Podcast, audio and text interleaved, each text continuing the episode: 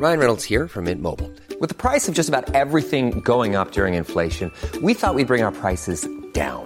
So to help us, we brought in a reverse auctioneer, which is apparently a thing.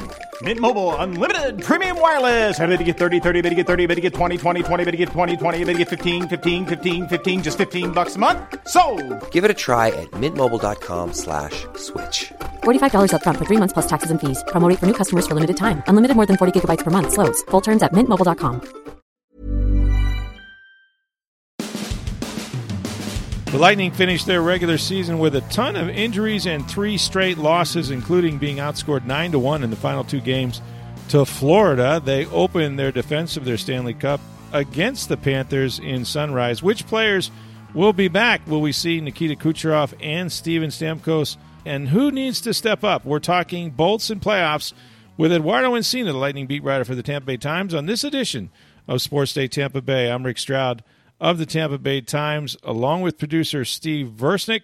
Hey, later in the week, we're going to have our popular mailbag segment. Make sure you get your questions in. It could be about anything, the Bolts, the Bucks, the Rays, college football, you name it.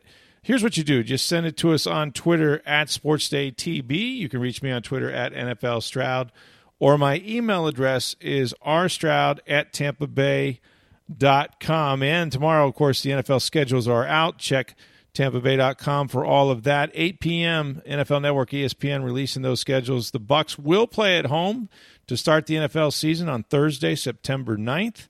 That game will be on NBC. We don't know the opponent. There's been some leaks here and there about it not being the Buffalo Bills, but everybody else seems to be in play, perhaps the Dallas Cowboys. But that'll be tomorrow at 8 p.m. The NFL schedule will be released. The Lightning began their defense of their Stanley Cup with a first-round series against the Florida Panthers. And Eduardo Encina, who covers the Bolts for Tampa Bay Times, joins us now. Ed, the Bolts, as I mentioned, had 2 very physical games at Florida to end the season. They lost both. They were outscored 9-1. I guess if you include the Dallas game, even worse than that, all losses. Now, tons of injuries. Pat Maroon said they wanted to set a tone there against the Panthers. But how concerned should Lightning fans be about how those 2 games went in Florida? Yeah, it's tough to kind of gauge because, like you said, they were not nearly at full strength there. And I think, obviously they wanted home ice. There's no doubt about that.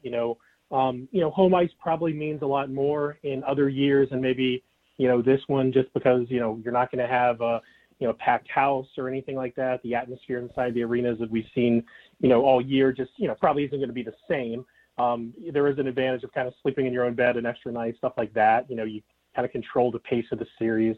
You get a Game 7 if you need that at home.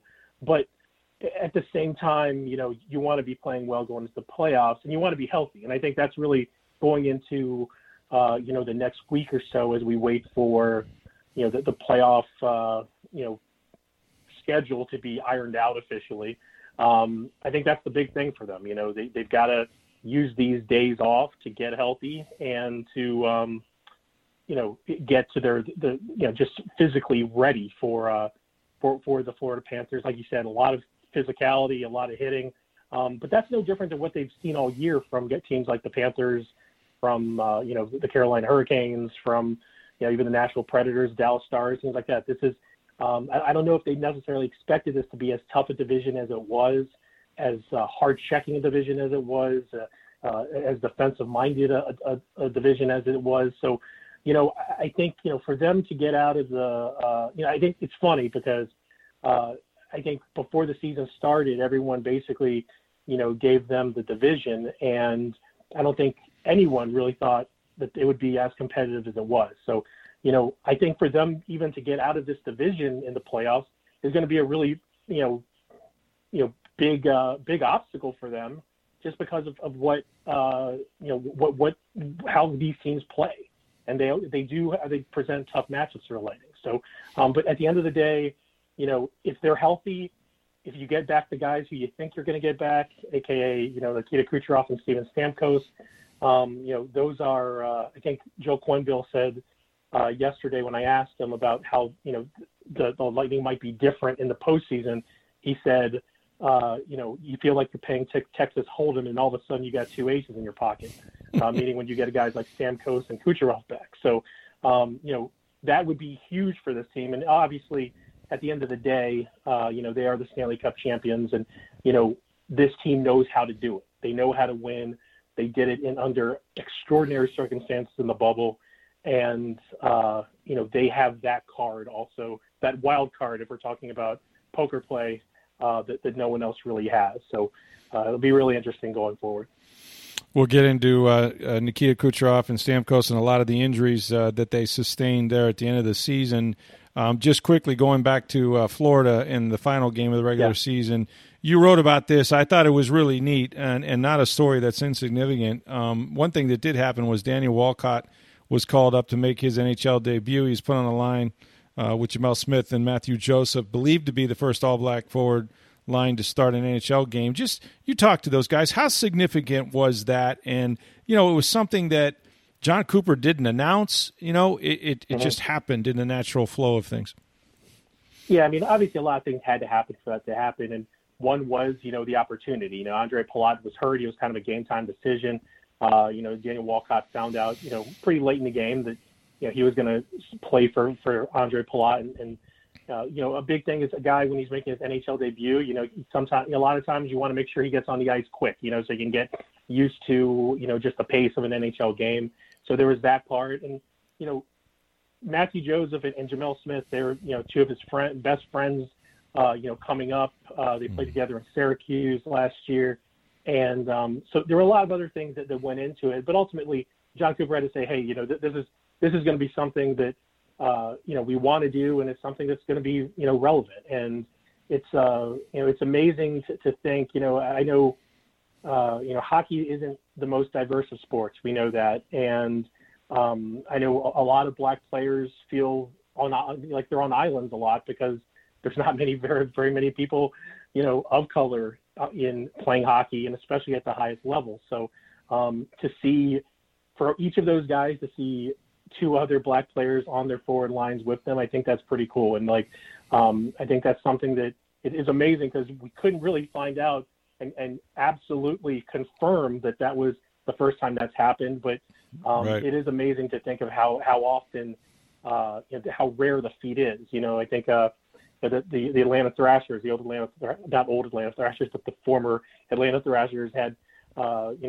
4 black players start, but a forward line, there's no record of that, of three of a starting forward line consisting of 3 black players. So that was really cool. And I think all those guys, they're all guys who grew up, getting inspiration from guys like Jarome Iginla and players like that who, showed them, hey, you can do this. And I think they all really embraced the idea that together they could be a part of something special, and that maybe, they could impact, other kids coming up and saying like, hey, it's not just, one or two players. Look, there's an entire, forward line there of, people who look like me, and that, that can give them a, some inspiration. So I thought it was, Rick, I thought it was really cool. And I thought it was probably one of the coolest things that, happened this year, to be honest with you. And, a lot of things had to happen for it to actually, come to fruition. But, like I said, I thought that's really cool, especially given, the lack of diversity in the game, but also knowing that things are happening and there is some progress here. Walcott, with what he's been through, making it to the NHL in general is a great accomplishment. His own story was great. And then you add Smith and Joseph to that forward line, and I thought John Cooper said it well that, the hope is that in the not-too-distant future, this won't even be noticed. It won't be a story, so to speak, and yet I know all those guys, you could see that they had a lot of pride that they were able to make a little bit of history in that game. All right, let's get into some of these. You mentioned, of course, Nikita Kucherov, who hasn't played in 7 months, been working with the team for some time. Steven Stamkos has been out for 5 weeks. Do we expect one or both back? And what would you anticipate in terms of conditioning, if not production? Obviously, there's, game speed. Stamkos has played this year. Kucherov has not, but their skill is undeniable. So where will they make the most impact if they do come back? Yeah, I mean, obviously, you know, the big thing with Kucherov is that obviously he hasn't played all year long, right? So getting used to the pace, the physicality, the switch that turns on in the postseason, I think that's kind of the biggest question. I don't think there's a question of his conditioning or anything like that. I think he's gotten to the point now where he's there. Now, having said that, like, you know, it is tough. I think it is tough coming back at the end of a season because, you know, especially this one, because there's not that many practices. There's really not that many opportunities to, like, run with your team basically and be able to kind of simulate that kind of, you know, game feel. You know, a couple of days ago, you know, with the last practice that they had recently, and your boy Gronk showed up and he just kind of stole the show. And, you know, on the other side of the arena while Gronk's like, you know, skating around with like a, you know, like a baby fawn on the ice, like basically the power play unit is you know, kind of quietly practicing on the other side of the field with Stamkos and Kucherov there. So kind of a little bit of a misdirect there because we were all looking at Gronk and they were practicing the power play unit. Probably the first time that those guys have actually worked together on the power play unit, meaning Stamkos and Kucherov, you know, since last year, you know. So, but I think that, you know, obviously conditioning it will be something that you do wonder about. And, but, you know, a guy like Kucherov, you know, I think, you know, he's one of the top 5 players in the world. You know, I don't think that he'll have difficulty coming back from that. But, you know, I think that a tough call is who do you sit when you bring these two guys back? You know, it's just a thing where you know, as good as Ross Colton has been, as good as Alex Barré-Boulet has been, do those guys have to kind of take a back seat? You know, and that's the good thing and a bad thing. You know, you always want that depth in your roster. The games that those guys have gotten have been invaluable to them because now they've performed well under the NHL spotlight per se. You know, another thing, you know, Tyler Johnson, he hasn't had the best season in the world. I think everyone knows that. I think Tyler would say that, you know, say the same thing about it. You know, is he a guy who's kind of, you know, towards the lighter edge of that, you know, kind of chopping block? Mitchell Stevens came back recently. You know, he had to sit for a couple of days while, you know, he's played a couple of days ago, but, you know, he's a guy who offers an incredible asset as a faceoff guy. And that's something that they've struggled with since Stamkos has been out. So little things like that, a lot of little decisions that have to be made. But I think, you know, the best case scenario for the Lightning is that all these guys are healthy and you have to make these tough decisions. You know, Barkley Goodrow, you know, kind of a mysterious injury, out indefinitely after that physical game on Saturday night. We have no idea, you know, whether he'll be back.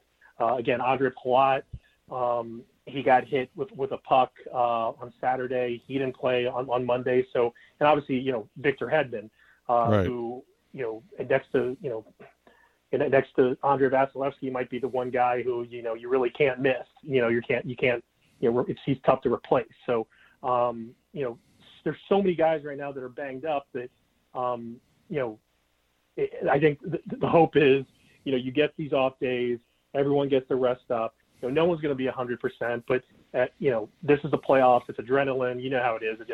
The switch kind of flips and, that these guys can all be available, and then you have to make some tough decisions. But in terms of Stamkos and Kucherov, I think there's probably a little bit more question about Stamkos and Kucherov just because, and only because, you know, I think at the same time last year, we were kind of hearing the same thing from him in terms of trending in the right direction. Right. And then obviously we know how that shook out. We only saw him for, you know, 247 and you know, a great 247 that it was, but, you know, he obviously didn't play very much, in the postseason. So, you know, and just his injury history, stuff like that. But, yeah, I think this is going to be one of the things we're really not going to know until we see it, you know, and, you know, they're going to take a couple of days off. And I think probably Wednesday or Thursday when they hit the ice is, I think, is when we're going to really see, you know, where these guys are kind of all at, you know, but, we're definitely going to have the check sheets checking everyone off to make sure, you know, that they're at practice or not on when they come back, whether that's, you know, Wednesday, Thursday, whenever it is.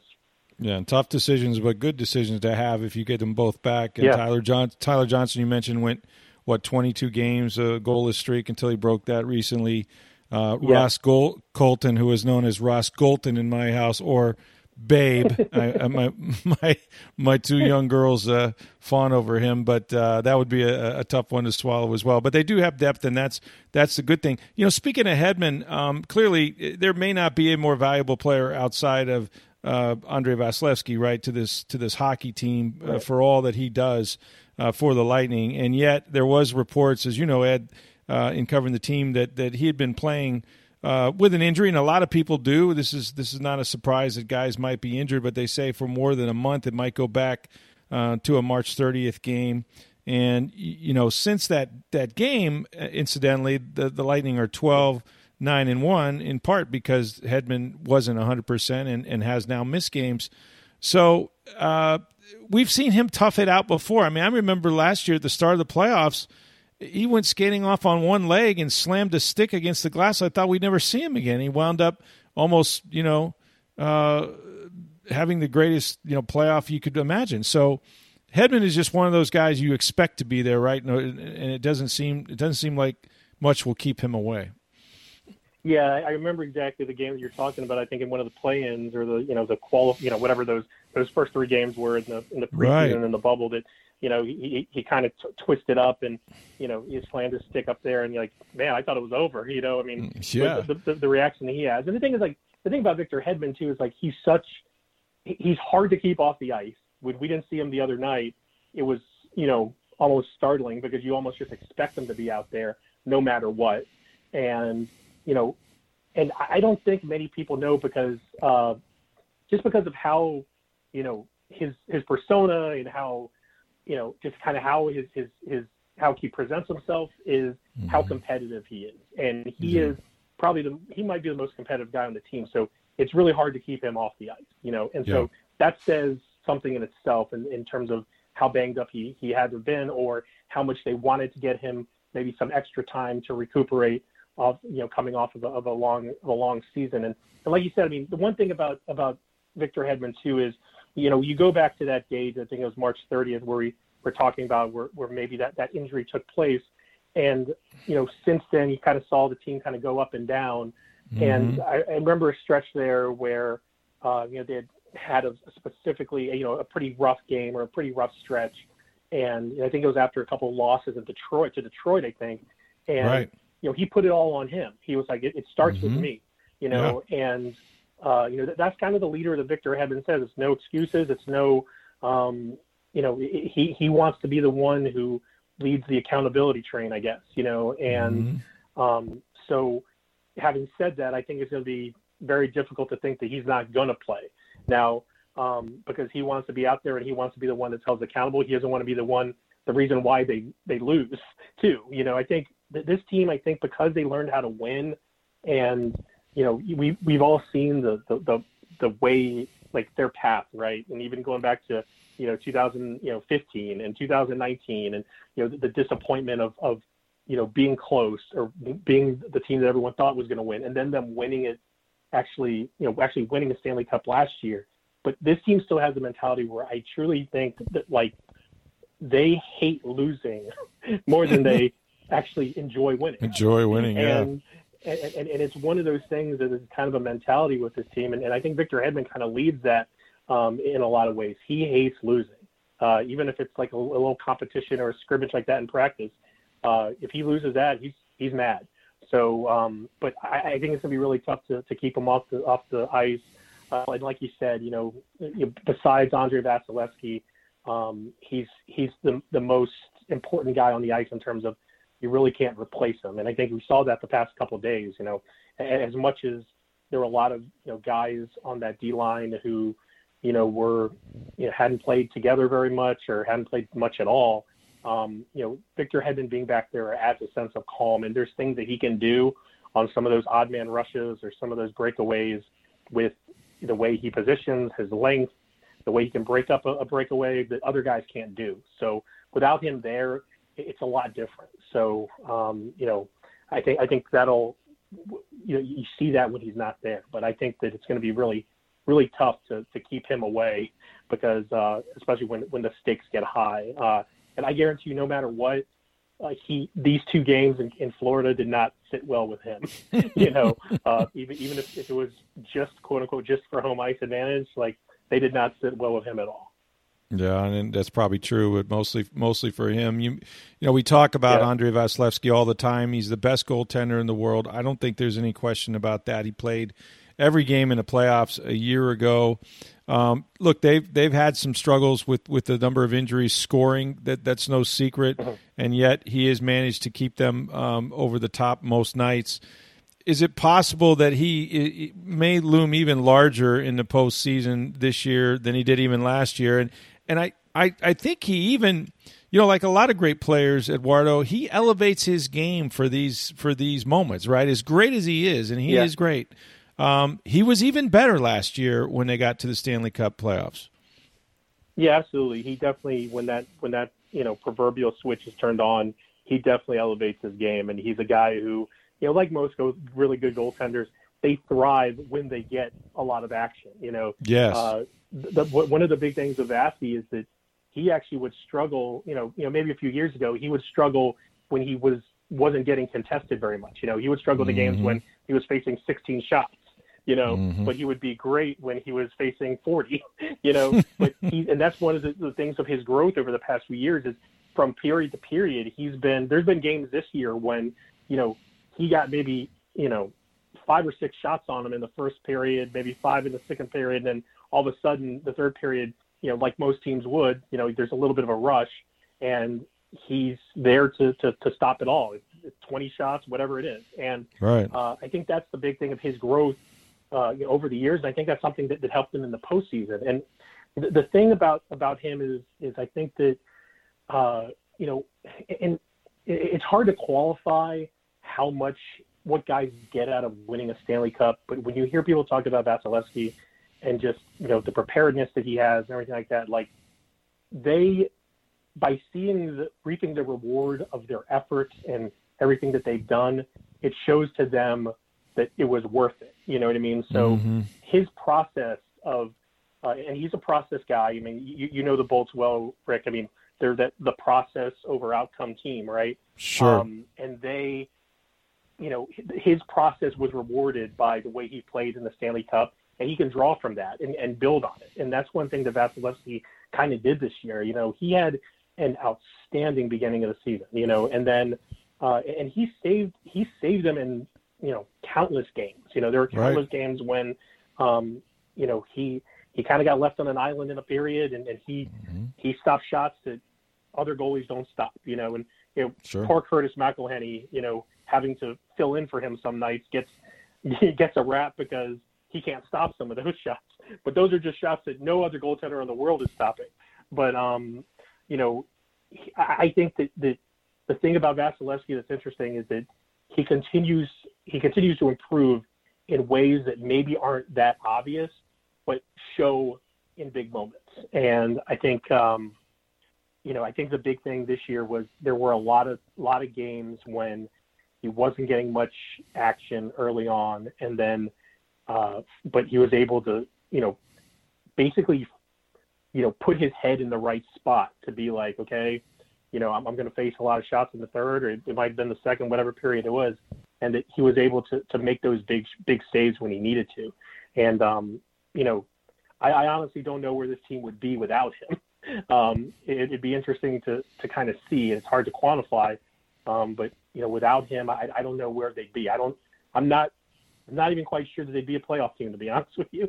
Without him in that. You know? I don't disagree with you, Eduardo. I have said that some nights, and as talented as a lot of their players are, they're the sum of their parts, right? Whether you're talking about Brayden Point or Stamkos when he's healthy, Kucherov hasn't played this year.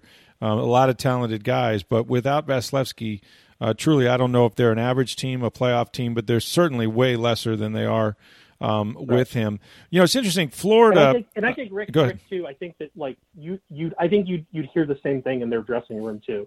You know what I mean? I don't think that's something that's lost on the players in the dressing room. I think that's something that they know how big of a part he is to their success on a day-to-day basis, you know. Hey, it's Danny Pellegrino from Everything Iconic.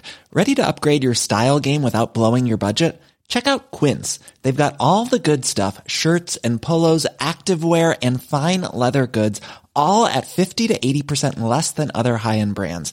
And the best part? They're all about safe, ethical, and responsible manufacturing. Get that luxury vibe without the luxury price tag. Hit up quince.com/upgrade for free shipping and 365-day returns on your next order. That's quince.com/upgrade. You know, it's interesting. You talked about the division, and obviously Carolina finished first. They were very good, especially against the Lightning at times. Florida looks like a totally different team than what we're used to seeing. It's a nice budding rivalry if they can maintain it. But they have a Stanley Cup champion coach in Joel Quenneville. Yep. What's the biggest thing that should concern the Lightning? We know this is a physical series. We know that's going to happen. But what's the biggest thing that they should be wary of with Florida, who has some former Lightning players playing well for them as well? Right. Well, I think that the thing with Florida is that there are teams that so the other day I asked Radko Gudas, who's a former Lightning, one of those former Lightning players, and I said, you know, how much – because there were so many new faces.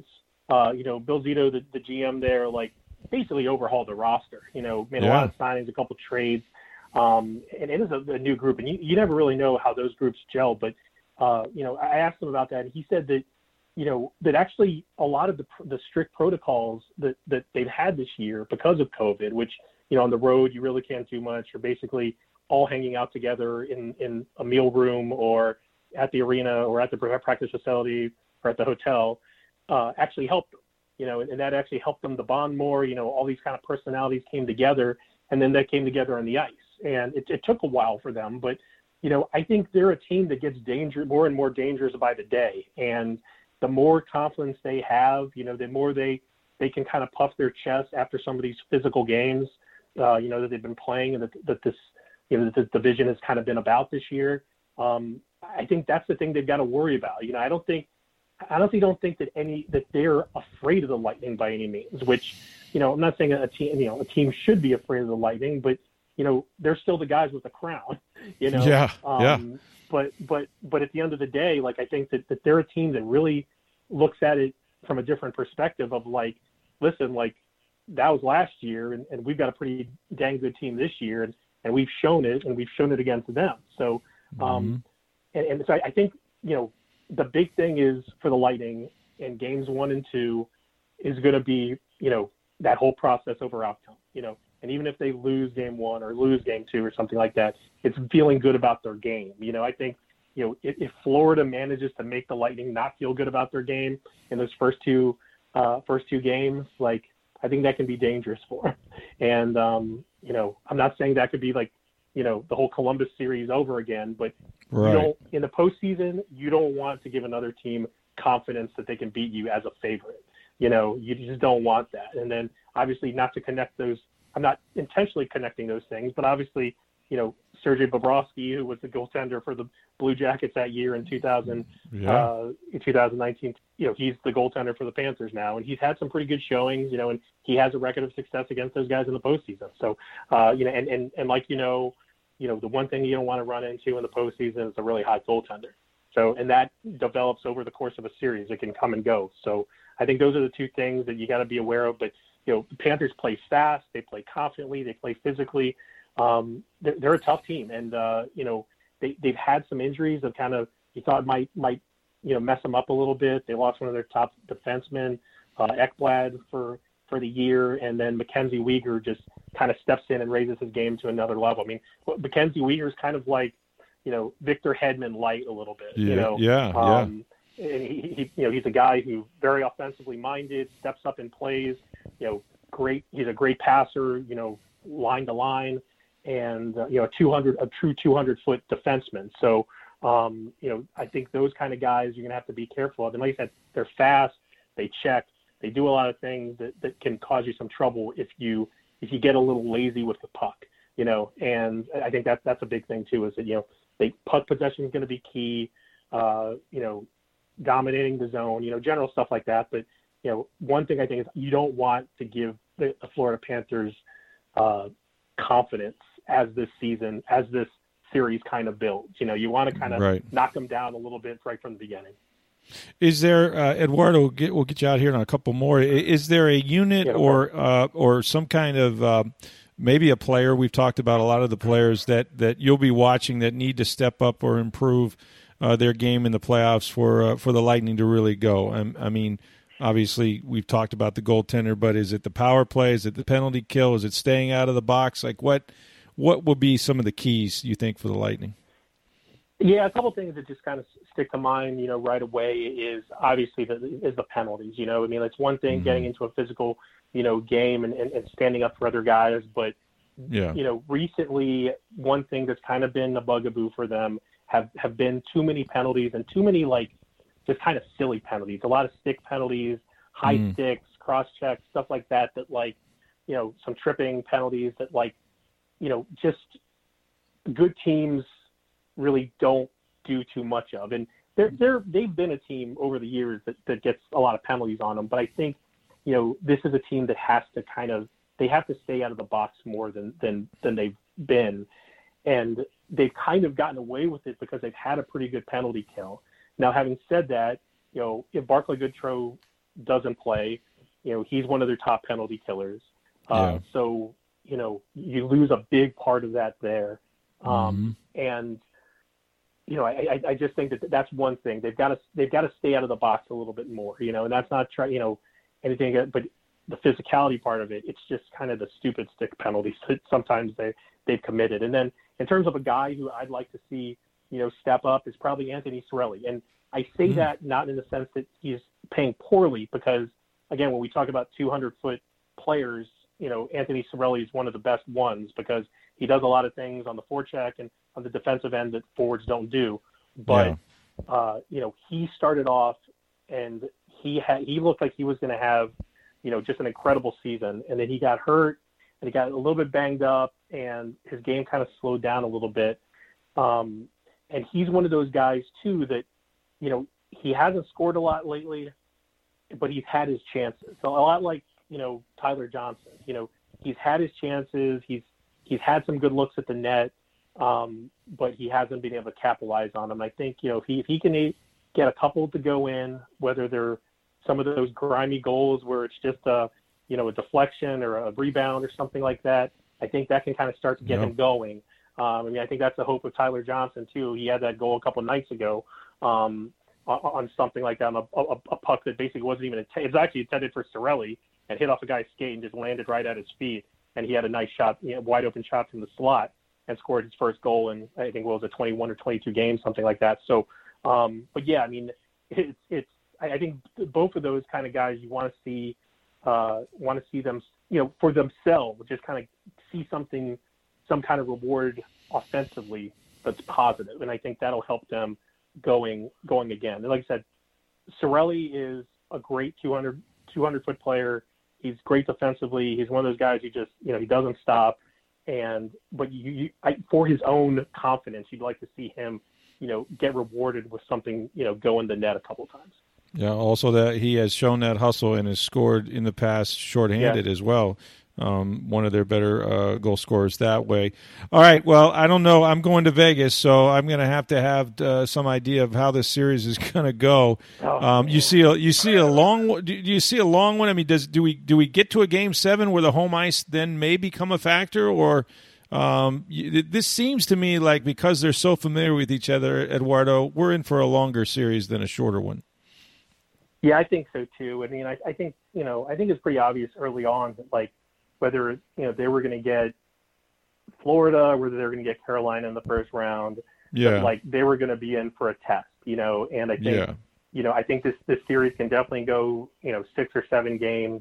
Sure. And, you know, I think we're going to see a little bit of, you know, ups and downs as we do with a lot of those longer series. And I mean, I think that there's a big if here, you know, I think if they're healthy, and I think that's the thing that we don't quite know yet. You know, if you have Victor Hedman, if you have Steven Stamkos, if you have Nikita Kucherov, if you have Ondrej Palat, you know, those guys, I think they'll you know, this is a win in 6 or win in 7 series, but it's going to be tough because, again, like, the Panthers aren't the best matchup for them. You know what I mean?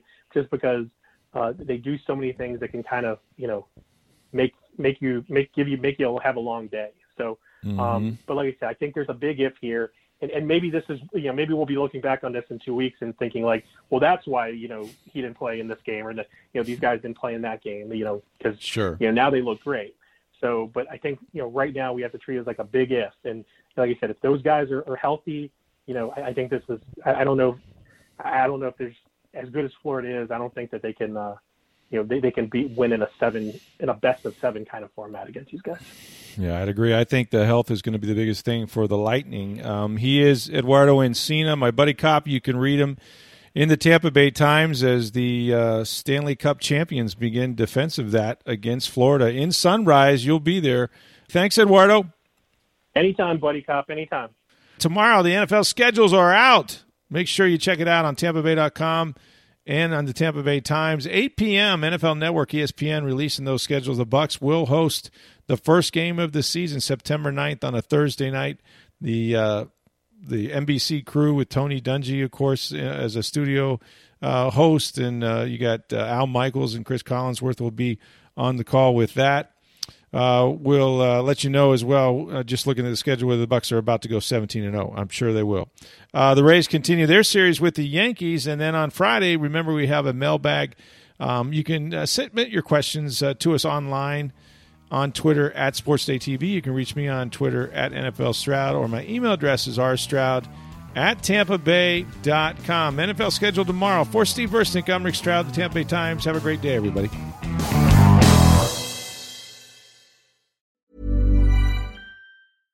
This message comes from BOF sponsor eBay. You'll know real when you get it. It'll say eBay Authenticity Guarantee. And you'll feel it. Maybe it's a head-turning handbag, a watch that says it all, jewelry that makes you look like the gem, or sneakers and streetwear so fresh every step feels fly. eBay gets it. So look for the blue checkmark next to that thing you love. And be confident that every inch, stitch, sole, and logo is checked by experts. With eBay Authenticity Guarantee, you can trust that feeling of real is always in reach. Ensure your next purchase is the real deal. Visit ebay.com for terms.